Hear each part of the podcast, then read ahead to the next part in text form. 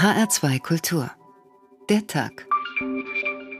Mit Claudia Sauter, schönen guten Abend.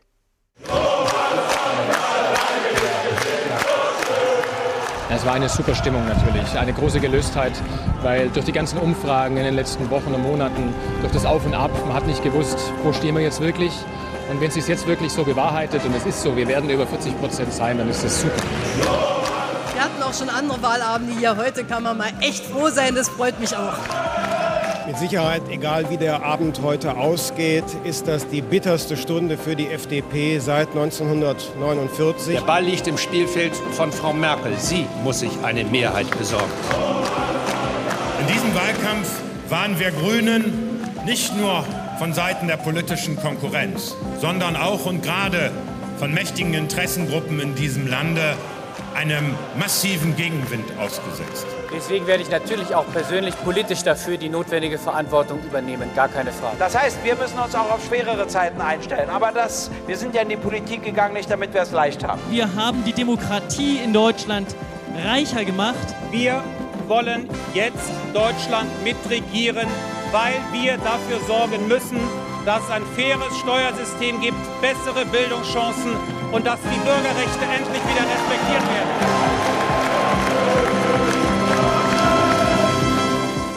Was für ein Wahlabend. Da strahlte die siegreiche Kanzlerin über beide Backen und sah einen kurzen Moment aus wie ein glückliches junges Mädchen. Sie stand im Kreis der CDU-Granten auf der Bühne und versuchte zu swingen. So richtig gelang ihr das nicht, machte aber nichts. Sie hatte gerade ihre besten Minuten. Endorphin getränkt und wahrscheinlich unwiederholbar im Leben der Angela Merkel. Was für ein Wahlabend. In anderen Parteizentralen leckten sich die Verlierer ihre Wunden und erinnerten sich an Guido Westerwelle 2009, den Sie eben auch gerade in unserer Collage gehört haben. Wir wollen jetzt regieren. Vier Jahre und eine dramatische Niederlage weiter sind sie bei der FDP beinahe sprachlos. Auch bei der SPD brach nicht heller Jubel aus, auch bei den Grünen hängen die Ohren tief. Wir haben gestern Abend Sieger und Besiegte gesehen, die vieles trennt, aber eines eint. Die schönen Tage sind vorbei. Die FDP ist im Bund raus und schon rollen Köpfe. Die Grünen sind zwar drin, aber auch da rollen Köpfe. Und selbst die CDU weiß, so leicht wie mit der FDP wird sie es nie wieder haben. Die Kanzlerin wird nämlich die Stiefel der CSU spüren und den Groll und die Ohnmachtsgefühle einer SPD, die alles versuchen wird, der Kanzlerin das Leben in einer Koalition so schwer wie möglich zu machen. Und dann ist ja da auch noch die AfD, die Morgenluft wittert und Unruhe stiftet. Ja, die schönen Tage sind vorbei. Und deswegen suchen wir heute nach den Momenten in großen Siegen, die politische Persönlichkeiten und ihre Gefolgsleute verspielen, weil sie die goldene Fußballregel nicht beherzigt haben. Nach dem Sieg ist vor der Niederlage. Die Kanzlerin weiß das als bekennender Fußballfan natürlich, und vielleicht, vielleicht wird sie heute Nacht nach der ersten Euphorie ein bisschen wehmütig an die ersten Verse von Friedrich Schillers Don Carlos gedacht haben, die unserer Sendung den Titel gaben. Die schönen Tage in Aranjuez sind nun zu Ende. Eure königliche Hoheit verlassen es nicht heiterer. Wir sind vergebens hier gewesen. Tja, die schönen Tage sind nun zu Ende. Das Regieren wird für die CDU schwieriger. Und die Kanzlerin, sie muss sich genau überlegen, welches Erbe sie nach ihrer mutmaßlich letzten Amtszeit hinterlässt, wie ihr Bild in der Geschichte wohl aussieht, damit es nicht eines Tages wie in Don Carlos heißt, wir sind vergebens hier gewesen. Gestern aber stand sie auf dem Gipfel, jetzt muss sie heute wieder runter in die Mühen des Alltags. Wolfgang Schupfer, da sind Sie als Bergführer, ein erfahrener Mann und Ratgeber. Sie sind heute gerade vom Großglockner abgestiegen. Was haben Sie da erlebt? Ja, zuerst einmal ein herzliches Grüß Gott nach Deutschland. Ebenso, zurück nach Tirol. Ähm, der heutige Tag am Großglockner war mit meinen Gästen ein wunderschöner Herbsttag. Wir sind um 6 Uhr in der Früh losmarschiert und standen um 10 Uhr auf dem Gipfel. Wenig Leute, Rundumblick, soweit das Auge reicht. Aber wenn man am Gipfel steht, dann sieht man auch diesen sehr, sehr langen Abstieg. Zuerst schwere Klettereien, mit sehr ausgesetzten Passagen, mit Tiefblicken. Dann kommt man auf das berühmte Glocknerleitel. wo man sehr konzentriert runtergehen muss. Und wir haben heute erlebt mit zwei jungen Bergsteigern, die dieses Glocknerleitel leider in sehr rasanten Abstieg gemacht haben. Sie sind ein paar Meter runtergestürzt. Es ist Gott sei Dank nichts passiert. Und wir mussten die Leute wieder motivieren, aufzusteigen. Und meine Leute musste ich motivieren, diesen langen Abstieg konzentriert weiterzugehen, weil wir doch schon sehr lange am Weg waren. Wo stürzen eigentlich, Herr Schupfer, weil Sie gerade von diesen beiden Jungen sprachen, die meisten Bergsteiger erfahrungsgemäß ab? Vor dem Gipfel oder nach dem Sieg beim Abstieg? Ja, großteils, großteils passieren die Unglücke schon beim Aufstieg, weil sie sich mhm. einfach überschätzen, weil sie die Zeit übersehen. Und wir sehr oft von der Erzherzog Johann Hütte, das ist die höchste Hütte am Großgipfel in der Nacht noch aufsteigen und Leute runterbergen müssen. Oder die Leute unterschätzen dieses Glocknerleiter und stürzen da durch falsches Seilhandling einfach runter. Gott sei Dank, bei dieser Menge Leute sind 4000 in der Sommersaison, was auf den Großglockner gehen, passiert doch relativ wenig. Herr Schupfer, was kostet eigentlich mehr Kraft? Sie als Bergsteiger und Bergführer wissen das ja. Der Aufstieg auf einen Gipfel oder der Abstieg? Äh, man muss mit, mit seinen Kräften haushalten. Ich sage zu den Leuten immer, wer schneller geht wie ein Ochse, ist ein Ochse. Das beginnt beim Aufstieg und mit Kraftreserven sollte man auch den Abstieg angehen. Es passiert immer wieder, dass die Leute einfach für den Aufstieg zu viel Energie verbrauchen mhm. und dann beim Abstieg einfach nicht mehr weiter können und dann muss eben der Hubschrauber geholt werden oder sie müssen den Freien verbringen und müssen dann am nächsten Tag runtergeborgen werden, wenn alles gut geht. Aber viele Beispiele zeigen auch, dass wenn man keine Kraft mehr für den Abstieg hat, ein falsches Zeitkalkül gemacht hat, dass dann auch das sehr tragisch enden kann. Also man soll sehr, sehr viel Reserve auch für den Abstieg mit einplanen. Unbedingt. Gibt es da auf dem Gipfel einen Moment der Selbstüberschätzung, wo man denkt, naja, das Schwierigste habe ich ja geschafft, der Aufstieg ist vorbei? Ja, die Leute sagen mir immer, wie soll ich da in Gottes Namen wieder runterkommen. Ja? Aber wie gesagt, bei uns Bergführer ist es so, wir haben einfach das Know-how. Wir gehen auf diesen Berg im Jahr 30, 40 Mal rauf mit Gästen wir können die Leute motivieren, wir können ihnen gut zureden und wir sehen beim Aufstieg schon, schaffen die Leute den Abstieg oder sie schaffen es nicht, sonst drehen wir halt um mit den Gästen. Aber viele Seilschaften, wie gesagt, unterschätzen das und dann stecken sie oben fest und trauen sich nicht runter und dann müssen wir mir oder die Bergrettung oder eben der Hubschrauber kommen und die Leute runterbergen. Und dann gibt's ja noch eine besondere Erfahrung beim Aufstieg. Auf dem Gipfel bleibt man ja nie lange. Also aus eisiger Höhe steigt man ja schnell ab, denn auf der Spitze ist es kalt. Und weil man von Gipfeln so schnell wieder absteigen muss und sollte, dann ist der Triumph äh, des Glücks und, äh, und dieses Glück des Triumphs eigentlich fürchterlich kurz. Trotzdem will jeder rauf. Ja, das ist, der Berg hat einfach einen magischen Anziehungspunkt, ob das jetzt bei uns der Großglockner ist oder die hohen Berge mit 6, 7, 8.000 Meter. Die Leute wollen darauf, dann stehen sie oben. Man sagt auch, wenn man am Gipfel steht, sieht man ein Stück weiter. Nicht immer, dann, wenn das in Wolken ja, ist, nicht. Ja, aber das ist also ein altes Sprichwort, dann setzt man sich neue Ziele. Mhm. Aber der Gipfel, der Gipfel selber, wenn man oben steht, ob jetzt das Wetter schön ist oder schlecht, man drängt doch immer zum, zum Abstieg. Und vor allem, wenn die Touren sehr lange sind und noch vier, fünf Stunden Abstieg anstehen, dann muss man eigentlich relativ schnell raufgehen. Aber das Glücksgefühl kommt da erst, wenn man dann herunten ist und man ist, weiß, man hat es wirklich geschafft. Man war oben, man ist auch heil runtergekommen. Und wenn man das alles verdaut hat und zur Ruhe gekommen ist, dann kommen eigentlich diese Glücksgefühle, wo man dann zurückdenkt, wie schön es war am Gipfel, welche Aussicht man hat. Das tragt man sowieso immer im Herzen. Das kann der Fotoapparat gar nicht festhalten. Herr Schupfer, die Kanzlerin macht ja bekanntlich Wandertouren in den Alpen. Was raten Sie ihr jetzt für die schwierige Tour durch Koalitionsverhandlungen? Muss die da das richtige Gehtempo finden?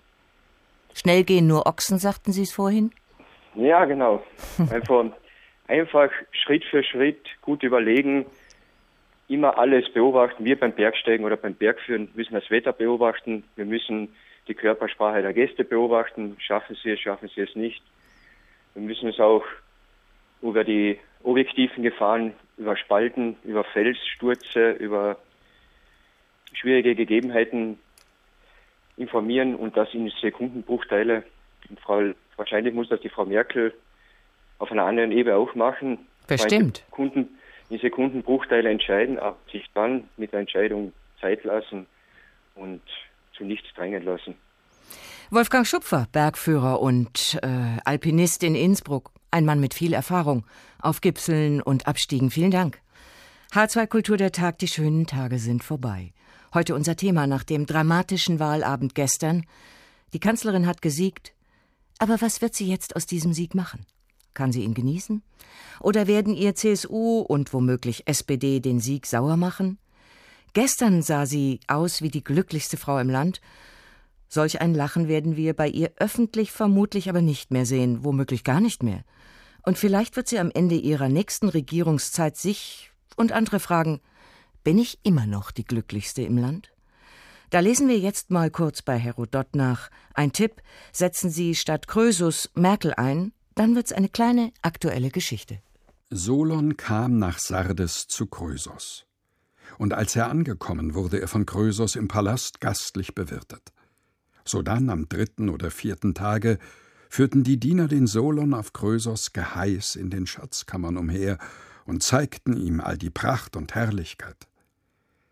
Als er nun das alles gesehen und nach Lust und Laune betrachtet hatte, stellte Krösos folgende Frage Mein Gastfreund aus Athen, man hat uns nämlich schon viel über dich erzählt, von deiner Klugheit und deinem Umherreisen, dass du aus Freude am Wissen viele Länder besucht hast, um sie dir anzusehen.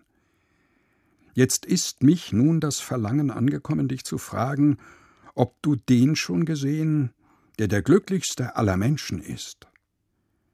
Das fragte er in der Erwartung, selbst der glücklichste der Menschen zu sein, Solon aber redet ihm nicht nach dem Mund, sondern hält sich an die Sache und spricht Du bist, das sehe ich wohl, gewaltig reich und König über viele Menschen.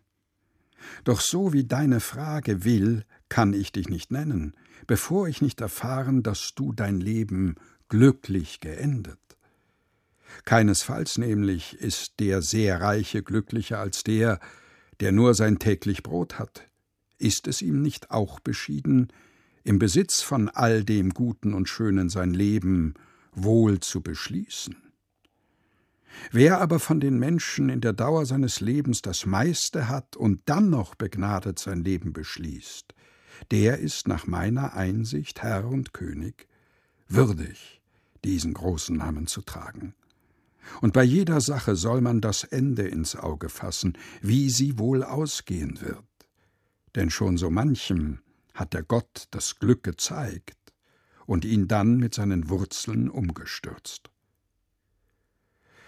Krösus waren solche Worte gar nicht nach dem Sinn, und er würdigt ihn keiner Beachtung, sondern entlässt ihn, einen großen Toren nach seiner Meinung, wenn er das gegenwärtige Glück beiseite schob und bei jedem Ding auf das Ende sehen hieß. Nicht lange aber Nachdem Solon gegangen, traf Krösos schweres Unglück, gesandt von der erzürnten Gottheit, vermutlich weil er sich selber für den glücklichsten aller Menschen hielt. Man kann Herodot auch so verstehen. Keinesfalls ist ein Regierungschef glücklicher als der, der nur sein täglich Brot hat.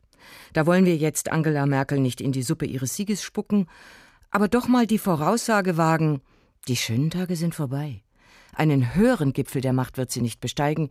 Jetzt kommt der mühselige Abstieg in die Mühen der Koalitionsbildung und des Regierens mit neuen Partnern und alten Quellgeistern. Eberhard Holtmann, Politikwissenschaftler in Halle. Schauen wir uns erstmal die alten und künftigen Quälgeister der Kanzlerin an, die CSU.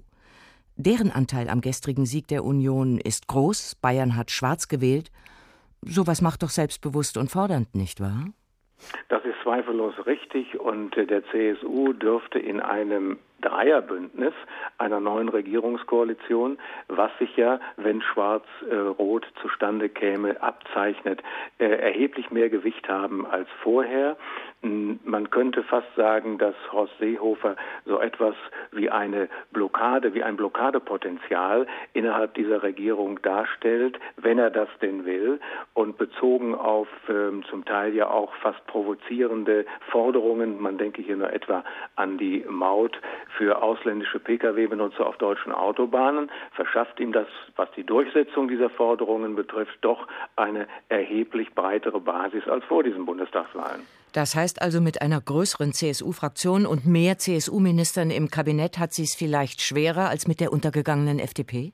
Wobei das mit der Zahl der Minister nicht unbedingt ausschlaggebend ist. Ich bin mir auch gar nicht mal sicher, ob äh, die CSU mehr als drei Ministerposten äh, verlangen will. Vielleicht legt sie Wert darauf, sozusagen ähm, Ressorts dann zu erhalten, die ihr inhaltlich größere Gestaltungskraft noch anbieten. Ähm, denn man darf ja nicht vergessen, die SPD wird ihrerseits Wert darauf legen, dass zur CSU, auch was die Zahl der Minister betrifft, eine entsprechende Distanz deutlich wird. Wenn das drei wären plus fünf macht acht, es müssen ja auch noch für den eigentlichen Wahlsieger CDU eine entsprechende Zahl von Positionen übrig bleiben. Naja, zumal die SPD ja doch in die Koalitionsgespräche als kleinerer Partner gehen wird und damit nicht auf Augenhöhe. Zumal die SPD sicher nicht vergessen hat, was ihr nach der letzten großen Koalition mit der CDU passiert ist, nämlich eine krachende Niederlage. Da wird es, vermute ich mal, die Kanzlerin mit Ressentiments zu tun haben. Sowas macht doch gemeinsames Regieren auch nicht leichter. Ich bin mir nicht ganz sicher, ob der Begriff Ressentiment passend ist. Denn Ressentiment meint ja ähm, Vorurteile und auch ähm, vielleicht auch durch Verdächtigungen getragenes Misstrauen.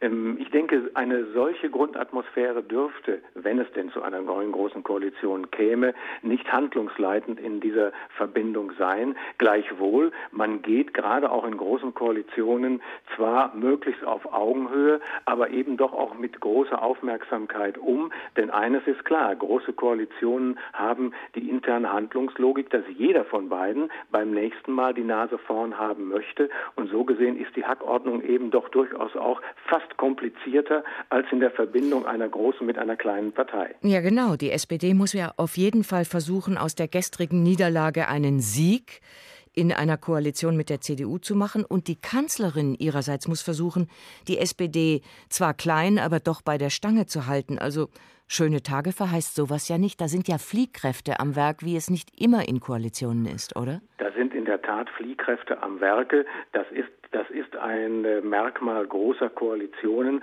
Auf der anderen Seite, ähm, es ist aber auch dann genügend Substanz und Masse da, um bei einzelnen kontroversen Punkten, bei ähm, Fragen, die ein einzelnes Politikfeld betreffen, dann nicht immer gleich sofort die Existenzfrage der Koalition zu stellen. Man kann ja auch in äh, großen Koalitionen zumal äh, durch Pakete bei Verhandlungen entsprechende Bündnisse festigen nach dem Motto, wenn ich dir bei der Sozialpolitik entgegenkomme, dann kommst du mir bei der Steuerpolitik entgegen. Und das ist, wie gesagt, bei großen Koalitionen, die ja auch ihrerseits dann Volksparteien hinter sich haben, allemal einfacher, häufig jedenfalls einfacher als in sogenannten kleinen Koalitionen. Und da scheinen sich die Wähler ja auch gewünscht zu haben, jedenfalls legen das die Umfragen nahe.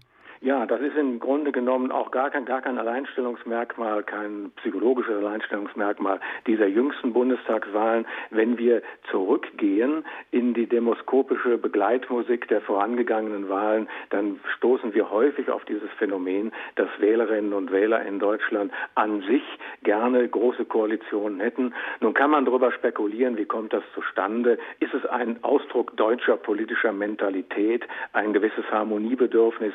Ich glaube, glaube, die Spekulationen äh, sind müßig, denn mm, es macht die Sache ja auch deshalb interessant, dass die Wähler in ihrer individuellen Wahlentscheidung häufig dann anders optieren, als sie das in der Frage der Einschätzung des präferierten, des bevorzugten Koalitionsmodells tun. Und noch etwas ist interessant. Es gibt eine neue politische Kraft. Die FDP ist jetzt erstmal verschwunden, aber es gibt eine neue politische Kraft, die AfD. Eurokritisch und seit gestern Abend im Aufwind, jetzt erst recht die Regierung zu quälen. So etwas wirkt ja auch auf die CDU-Fraktion mit ihren Eurokritikern und vielleicht auch auf die CSU mit ihren Gauweilern. Ist da die AfD ein Spaltpilz für die Union? Soweit würde ich nicht gehen. Und diese ähm, Wirkungen, diese Außenwirkungen auf die neue CDU-Fraktion oder Unionsfraktion, ähm, die würde ich auch nicht überschätzen. Aber zwei Dinge sind sicherlich über oder gelten sicherlich über diesen gestrigen Wahltag hinaus. Zum einen ähm, die Parteien, ähm, zwar nicht nur die CDU, CSU, sondern auch SPD und FDP, müssen sich selbstkritisch sagen, dass sie äh, nicht genug getan haben, um im Wahlkampf argumentativ ihre eigene euro-stützende Position hinreichend klar zu machen. Also und das wird sich ändern müssen. Äh, das wird sich ändern müssen. Und jetzt komme ich zum zweiten Punkt, zumal ja im nächsten Jahr die Europawahlen anstehen. Und mhm. diese Europawahlen, ich denke, das wird für die AfD so eine Art Motivationshilfe sein, um trotz der gestrigen Wahl Niederlage, Niederlage, weil sie nicht in den Bundestag hineingekommen sind, dann doch zu versuchen, äh, an Organisationskraft hinzuzugewinnen und zumindest diese Wahlen noch entsprechend erfolgreich zu bestehen.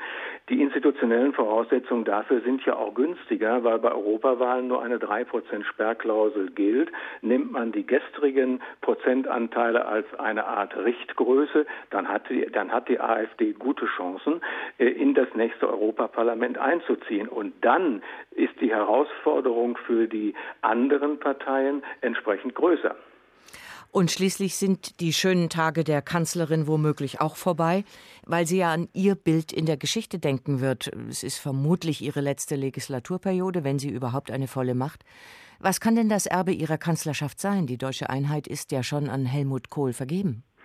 Ich denke, dass sich mit äh, der Kanzlerschaft von Angela Merkel im historischen Rückblick, der ja noch einige Zeit ähm, vor uns liegen wird, ähm, unter anderem auch äh, die insgesamt ja doch erfolgreiche Bewältigung ähm, der globalen Wirtschafts- und Finanzkrise in Deutschland selbst verbinden wird. Es ist eine Zeit, die auch durch entsprechende Konsolidierungserfolge gekennzeichnet ist, was beispielsweise Arbeitsmarkt und auch teilweise den schwierigen ökonomischen Strukturwandel äh, betrifft.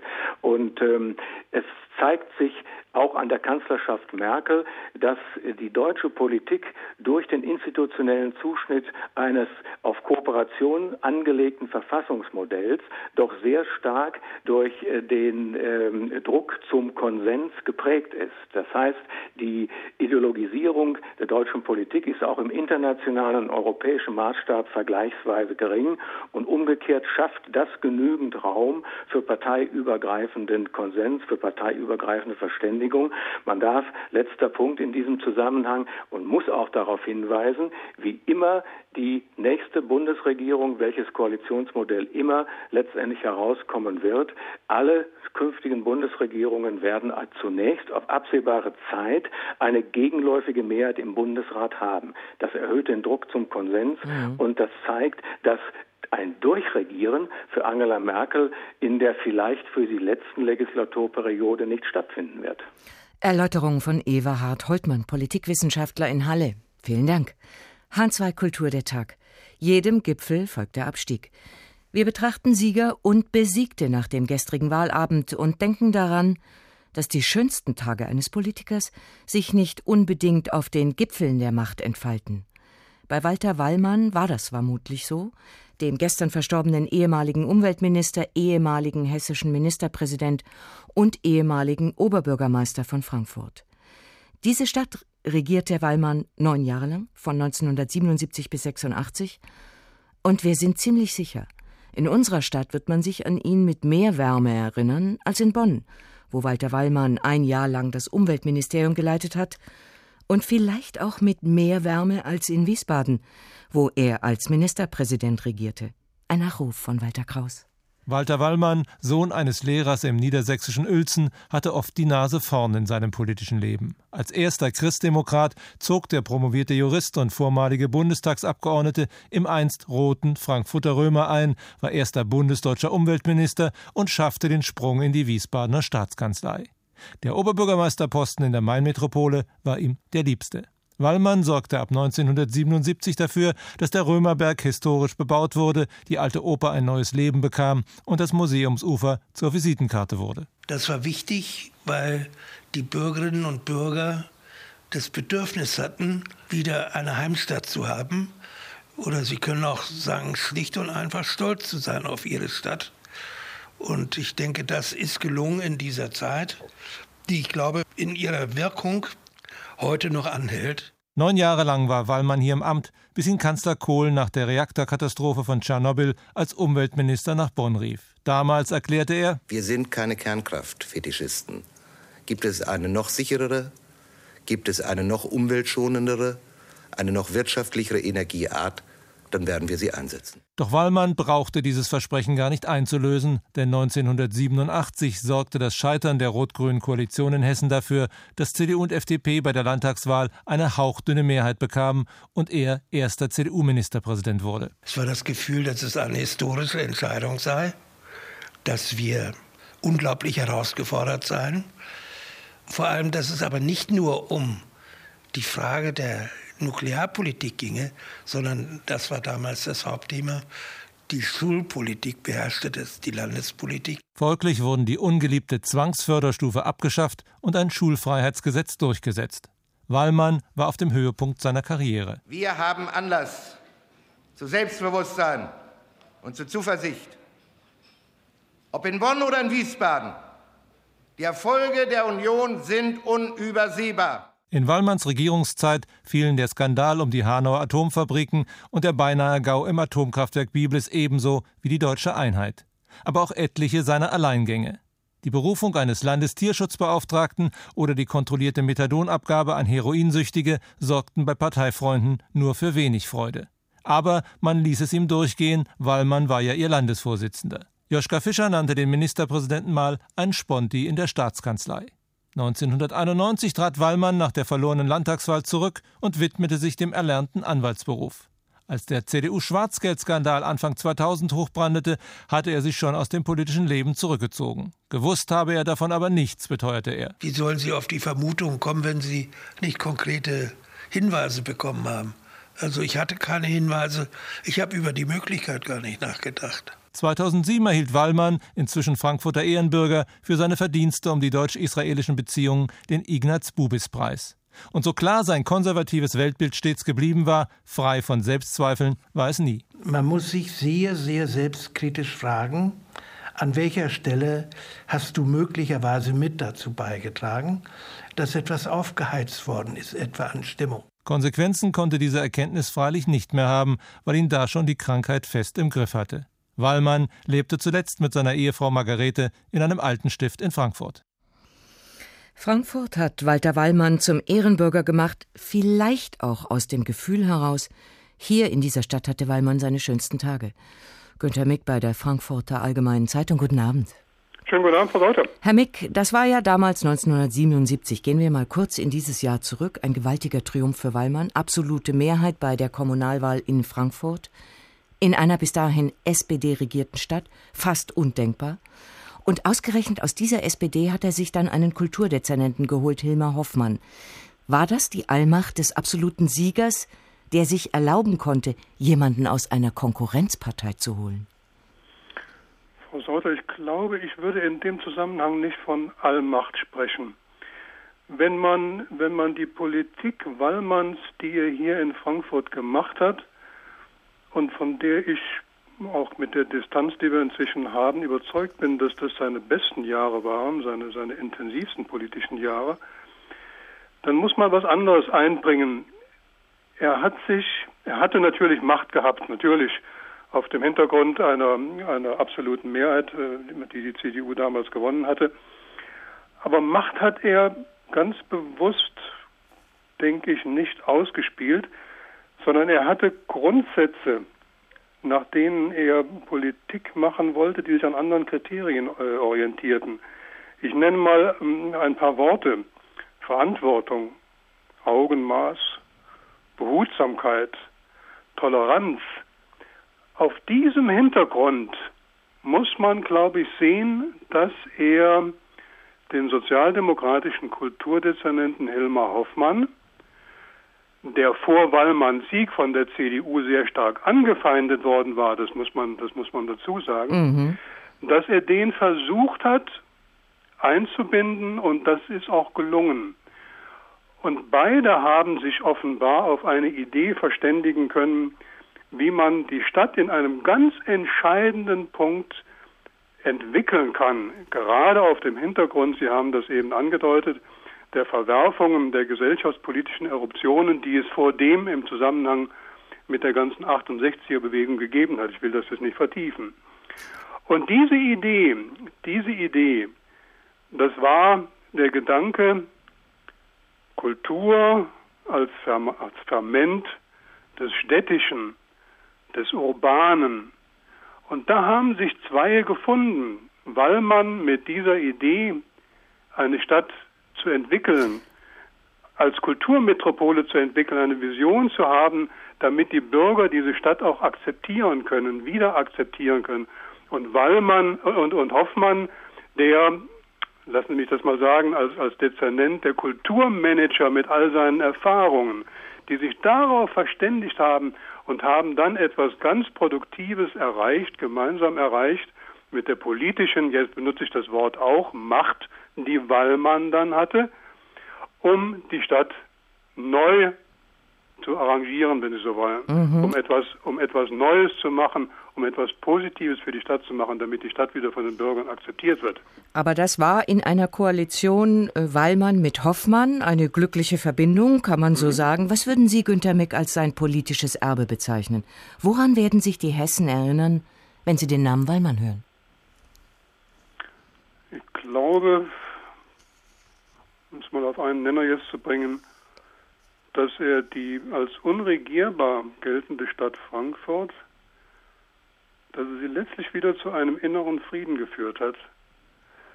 Dass es ihm gelungen ist, und zwar gerade auf dem Hintergrund dessen, was ich eben schon sagte, mit Behutsamkeit, mit Augenmaß, mit dem Sinn für das Urbane, mit, mit, der, mit der Kulturpolitik, die er so unheimlich in den Vordergrund geschoben hat, dass es ihm gelungen war, die Stadt wieder zu befrieden, zu beruhigen, dass er, dass es ihm gelungen ist, auch wieder eine, ein, ähm, eine Identifikation mit der Stadt zu, zu erreichen, dass die Bürger sich wieder mit ihrer Stadt identifizieren können.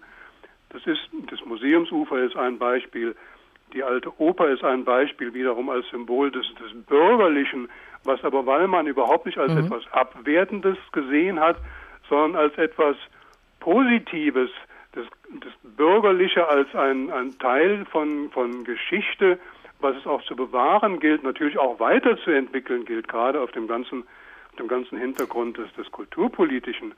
Das, sind, das ist, glaube ich, letzten Endes das, das Resümee, was man ziehen muss, dass es ihm gelungen ist, dieses als unregierbar geltende Frankfurt wieder auf einen Weg geführt zu haben, mit dem die Bürger zufrieden sein konnten. Und deswegen das waren das. Und deswegen waren das wohl in Frankfurt seine schönsten Tage. Günter Mick, vielen Dank für das Gespräch. H2 Kultur der Tag. Heute über die Kunst des Sieges oder warum im Moment des Sieges die schönsten Tage vorbei sind. Und manchmal sehen Sieger nicht, dass schon der Tod in ihrer Nähe steht und sein Messer zückt. Da muss man nur mal bei Shakespeare nachschlagen und sich auf Julius Caesar einlassen. Da steht er, mit Brutus und Cassilius und Metellus und hält sich für einen Stern am Firmament. Ich ließe wohl mich rühren, glich ich euch. Mich rührten Bitten, bät ich, um zu rühren. Doch ich bin standhaft wie des Nordens Stern, des unverrückte, ewig stete Art, nicht ihresgleichen hat am Firmament. Der Himmel prangt mit Funken ohne Zahl, und Feuer sind sie alle, und jeder leuchtet. Doch einer nur behauptet seinen Stand. So in der Welt auch.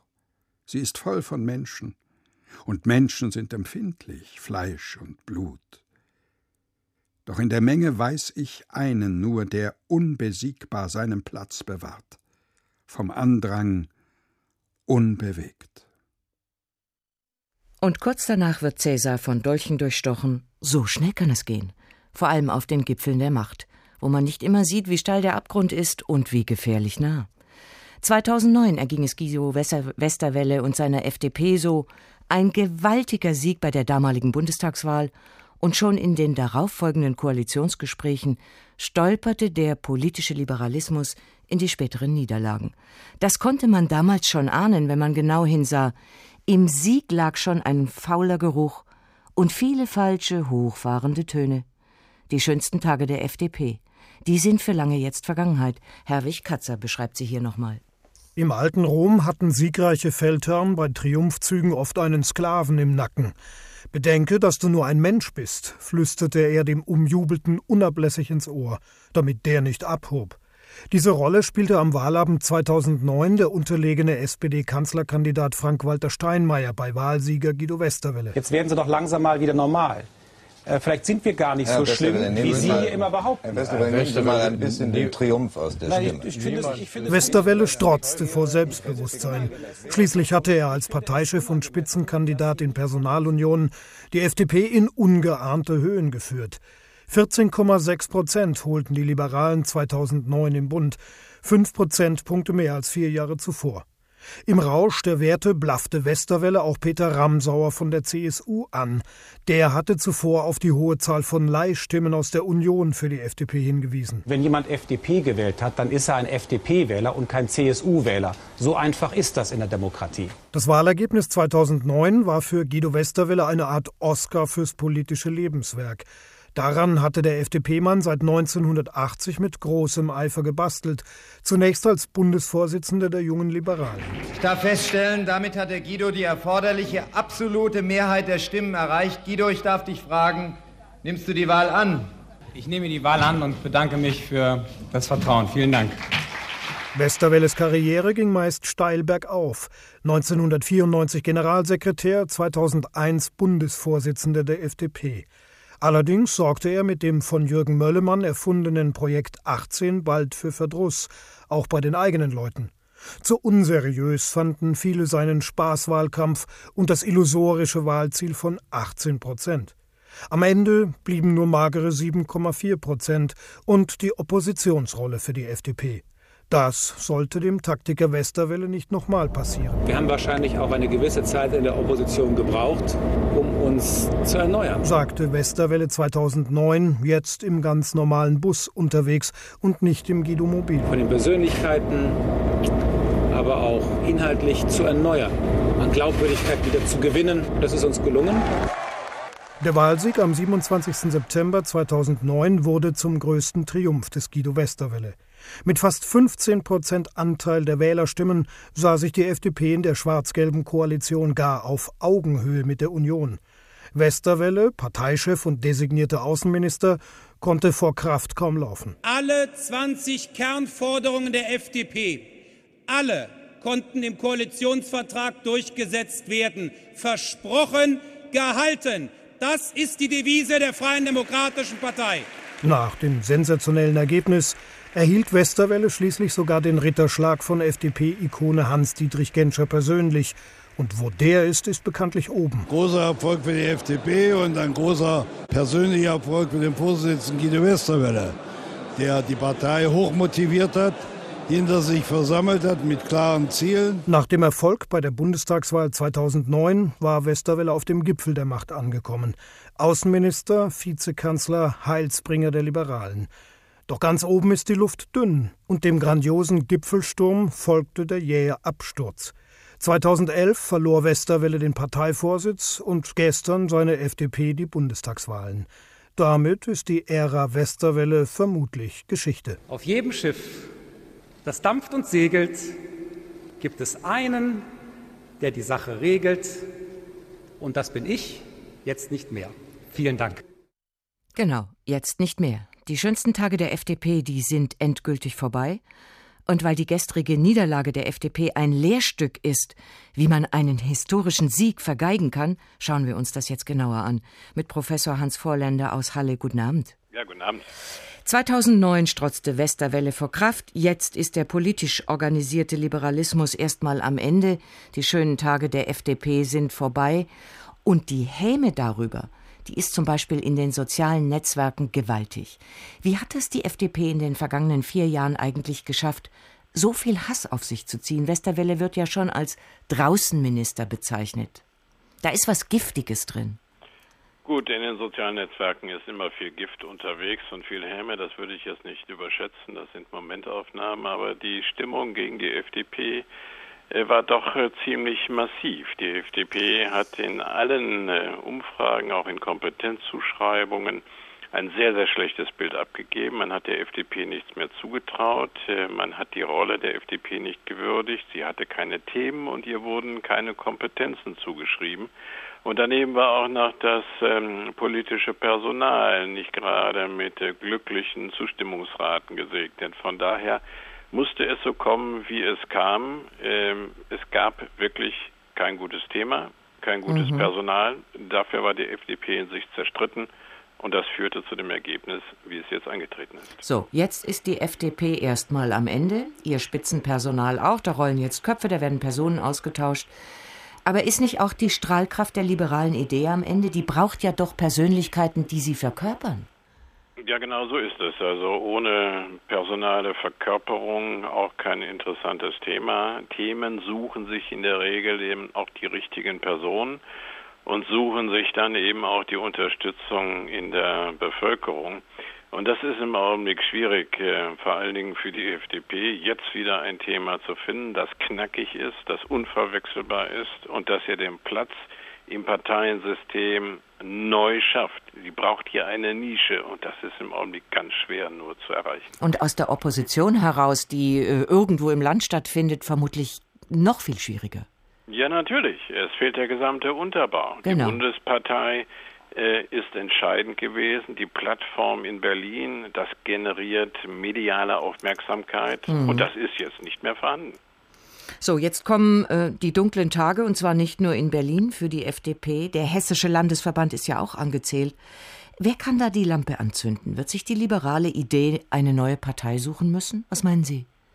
Man muss dazu sagen, dass viele liberale Ideen auch ausgewandert sind. Es ist ja nicht so, dass es nur die große liberale Idee gibt. Ähm, die Bürgerrechte werden von unterschiedlichen Gruppierungen auch in den anderen Parteien äh, durchaus äh, abgebildet. Ähm, die Frage der Bildungsgerechtigkeit wird auch bei anderen äh, verhandelt. Äh, Was vielleicht äh, zuletzt ja noch übrig blieb, war so eine wirtschaftsliberale Grundhaltung.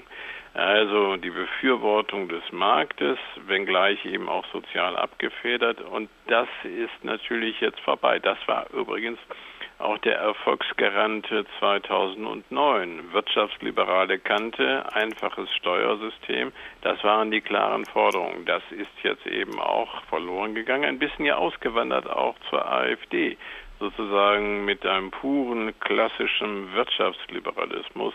Das ist da jetzt. Insofern hat die FDP im Augenblick richtig große Schwierigkeiten. Professor Hans Vorländer, was würden Sie auf den Grabstein der FDP meißeln? Mein Vorschlag ist, an Ignoranz verstorben. Was ist Ihre? Ich würde sagen, sie hat sich Verdienste erworben, die Erwartungen enttäuscht und dennoch totgesagte leben länger. Das ist bei der FDP nie ganz auszuschließen. Gut, dann warten wir noch mal mit dem Grabstein. Vielen Dank für das Gespräch. Schönen Abend. Erläuterung des Politikwissenschaftlers Hans Vorländer. So, und damit verlassen wir die FDP für lange Zeit und kümmern uns erst wieder um sie, wenn wir neue Ideen von ihr hören. Vielleicht passiert das ja früher, als wir jetzt und heute glauben. H2 Kultur der Tag. Wir betrachten heute, wie aus Siegern Verlierer werden und wie man Siege verspielen kann. Und manchmal geschieht es den Menschen, dass sie sich als Sieger wähnen, aber doch schon verloren haben. Leo Tolstoi beschreibt das in Krieg und Frieden und an keinem geringeren als an Napoleon. Der hat sich nämlich in Russland zu Tode gesiegt. Nach dem glänzenden Siege an der Moskwa zieht Napoleon in Moskau ein. Es kann am Siege nicht gezweifelt werden, da das Schlachtfeld den Franzosen geblieben ist. Die Russen ziehen sich zurück und geben die Residenz auf. Das mit Proviant, Waffen, Munition und ungezählten Reichtümern angefüllte Moskau fällt Napoleon in die Hände. Das russische Heer, das zweimal schwächer ist als das französische, macht im Verlauf des Monats keinen einzigen Versuch zum Angriff überzugehen. Die Lage Napoleons ist die denkbar glänzendste. Um die glänzende Lage beizubehalten, in der sich das französische Heer damals befand, bedurfte es scheinbar keiner besonderen Genialität. Hierfür musste nur das Einfachste und Leichteste getan werden. Den Truppen hätte nicht gestattet werden dürfen zu plündern, und es hätte Winterkleidung bereitgehalten werden müssen, wovon es in Moskau für die ganze Armee zur Genüge gegeben hätte. Endlich hätte der in Moskau befindliche und für mehr als ein halbes Jahr für das ganze Heer ausreichende Proviant, so bekunden die französischen Historiker, richtig erfasst werden müssen. Napoleon aber, nach Versicherung der französischen Historiker das genialste aller Genies und nach ihrer Ansicht im Besitz der Macht, die ganze Armee nach seinem Willen zu lenken, tat nichts von alledem. Und nicht allein, dass er nichts von alledem tat, nein, er bediente sich sogar seiner Macht dazu, von allen Wegen, die sich ihm boten, die törichtsten und verderblichsten auszuwählen. Napoleon konnte mancherlei tun. Er konnte in Moskau überwintern, gegen Petersburg vorrücken oder gegen Nischni Nowgorod oder sich in mehr nördlicher oder südlicher Richtung zurückziehen, auf dem Wege, den später Kutusow einschlug. Aber törichteres und verderblicheres hätte man nicht tun können als das, was er tat, nämlich bis zum Oktober in Moskau zu bleiben und die Stadt den Truppen zum Plündern zu überlassen dann nach längerem Schwanken eine Garnison dazulassen, Moskau zu verlassen, gegen Kutusow vorzurücken, den Kampf aber nicht aufzunehmen, nach rechts abzuschwenken, die Gelegenheit durchzubrechen, wieder ungenutzt zu lassen und endlich nicht den Weg zu wählen, auf dem Kutusow dann marschierte, sondern nach der verwüsteten Smolensker Heerstraße zurückzugehen. Fehler, deren Verderblichkeit die Folgen bewiesen. Dieses Heer war wie eine aufgelöste Herde, die mit ihren Füßen das Futter zertrampelte, das sie hätte vor dem Hungertode retten können. Es zerfiel mit jedem Tage mehr und kam mit jedem Tage, den es länger in Moskau weilte, seinem Untergang näher. Napoleon hatte also keinen Plan. Und vielleicht hat er einfach auch nicht den Gedanken denken können, dass er mal verliert, dass er doch nicht nur Genie, sondern auch ein Stümper ist. Professor Herfried Münkler in Berlin. Guten Abend. Guten Abend. Herr Münkler, die Kanzlerin hält sich ja ganz offensichtlich nicht für ein Genie. Und überwältigende Siege scheinen sie eher abzuschrecken. Gestern Abend hat sie ja den Gedanken an eine absolute Mehrheit schon verworfen, als das noch durchaus möglich schien. Warum macht sie das? Ist das politische Klugheit? Ich denke schon, dass es politische Klugheit ist, weil sie auf diese Weise verhindert, dass die Erwartungen die an sie herangetragen werden, den Bogen überspannen, dass äh, diese Erwartungen überhand nehmen. Sie hält das Ganze eher unter ihrer Kontrolle, wenn sie sagt, wir wollen das alles nicht so hochfahren. Also wie man so im Fußball sagt, sie hält den Ball flach. Unsere Vermutung ist, Angela Merkels schönste Tage sind gezählt. Gestern stand sie auf dem Gipfel ihrer Macht im strahlenden Moment des Sieges, sah aus wie ein junges Mädchen, das war süß. Nach diesem Sieg kann es nur schlechter werden und sie muss aufpassen, nicht in ihrer dritten Koalition aufgerieben zu werden. Bleiben ihr da überhaupt viele Optionen? Ja gut, ich meine, es bleiben ihr eine Reihe von Optionen. Ähm, also das strukturelle Problem zunächst einmal lässt sich unter dem Rückgriff auf Napoleon und äh, sein Agieren in Moskau ganz schön erläutern. Ähm, wenn man einen Sieg errungen hat, dann scheut man anschließend Risiken, weil man in ihnen viel verlieren kann. Das heißt, die Psychologie des Sieges, die Psychologie des Erfolges äh, hat auch etwas Lähmendes, weil mhm. die Entschlüsse schwerer fallen. Nicht? Wenn man sozusagen siegen kann, aber auch verlieren kann ähm, und das steht auf der Kippe, dann ist vieles leichter, als wenn man immer siegreich dasteht. Deswegen hat man in der Geschichtstheorie der Antike, also bei dem griechisch-römischen Historiker Polybios, und dann auch in der frühen Neuzeit das Ganze gerne in Form von Zyklen gedacht und das Ganze dahin zugespitzt, dass das Erreichen des Höhepunkts notwendig nicht in ein Verweilen auf dem Höhepunkt, sondern in den Abstieg fällt. Ähm, nun haben diese Leute aber gleichzeitig darüber Gedanken gemacht und das war ihr Problem, das Sie angesprochen haben, Frau Sauter. Wie kann man diesen Abstieg vermeiden? Und da gibt es eine Fülle von äh, Vorschlägen, die im Prinzip darauf hinauslaufen, wir müssen dafür sorgen, dass wir unter Stress bleiben. Also konflikttheoretische Überlegungen, die dann angestellt werden, äh, sodass also die Effekte der Sattheit und Saturiertheit nicht eintreten. Das heißt, man muss äh, immer äh, im Alarmmodus sein, damit ja. man aus großen Siegen auch große Regentschaften machen kann? Ja, in gewisser Hinsicht. Jedenfalls, dass man äh, auf den Lorbeeren nicht einschläft, nicht nachlässt das ist äh, ein Problem äh, des Mannes oder der Frau an der Spitze, aber vielleicht noch größer ein Problem der Entourage, die einem umgibt, mhm. die also nochmal auf Napoleon und die Grande Armee in Moskau zurückkommen, ähm, jetzt gerne plündern wollen. Ähm, das äh, ist natürlich in der Politik ein bisschen anders, aber auch die, die CSU würde, glaube ich, auch gerne plündern jetzt. Genau, da ist die Erwartung, dass man hier ein Pöstchen und da ein Pöstchen Eben. bekommt und wie schnell so etwas umschlägt, hatte ja vor einiger Zeit die CDU in Baden-Württemberg erfahren müssen. Aber das, äh, die große Kunst, äh, glaube ich, für alle Regenten ist ja, zu begreifen, Siege allein zählen nichts, wenn man sie hinterher nicht dauerhaft machen kann. Gibt es da von den Altvorderen äh, zwei, drei gute, heute würde man das äh, Ratgeber nennen, äh, die die Kanzlerin lesen sollte?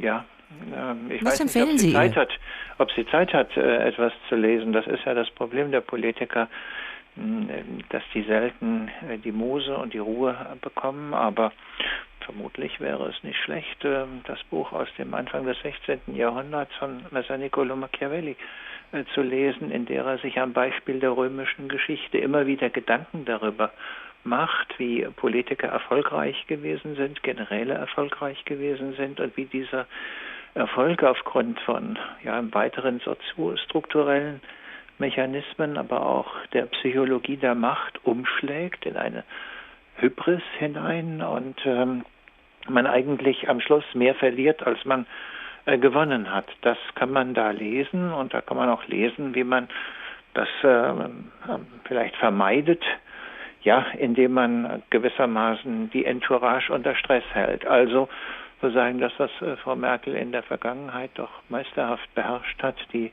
nachrückenden jungen Männer äh, so gegeneinander zu positionieren, äh, dass sie selber Spielräume hat. Denn natürlich denken jetzt in der CDU wieder viele darüber nach, aber 2017, was wird dann werden? Dann wird sie abtreten und wir bringen uns jetzt in Stellung. Und dieses in Stellung bringen ist eigentlich eine Form des Verspielens politischer Erfolge weil das im Prinzip, jetzt mal ganz konkret gesagt, der Wähler nicht besonders schätzt. Ganz kurze Antwort bitte zum Schluss. Woran denkt die Kanzlerin heute? Versuchen wir uns mal gerade in sie reinzuversetzen, schon vom Ende her an das Bild ihrer Regentschaft? Ich glaube, dass sie ähm, jedenfalls, wenn sie ähm, heute so denkt, wie sie gestern gedacht hat, dass sie äh, von 2017 her denkt und äh, versucht äh, von daher die Entscheidungen für 2013 zu treffen. Herr Fred Münkler, vielen Dank für das Gespräch.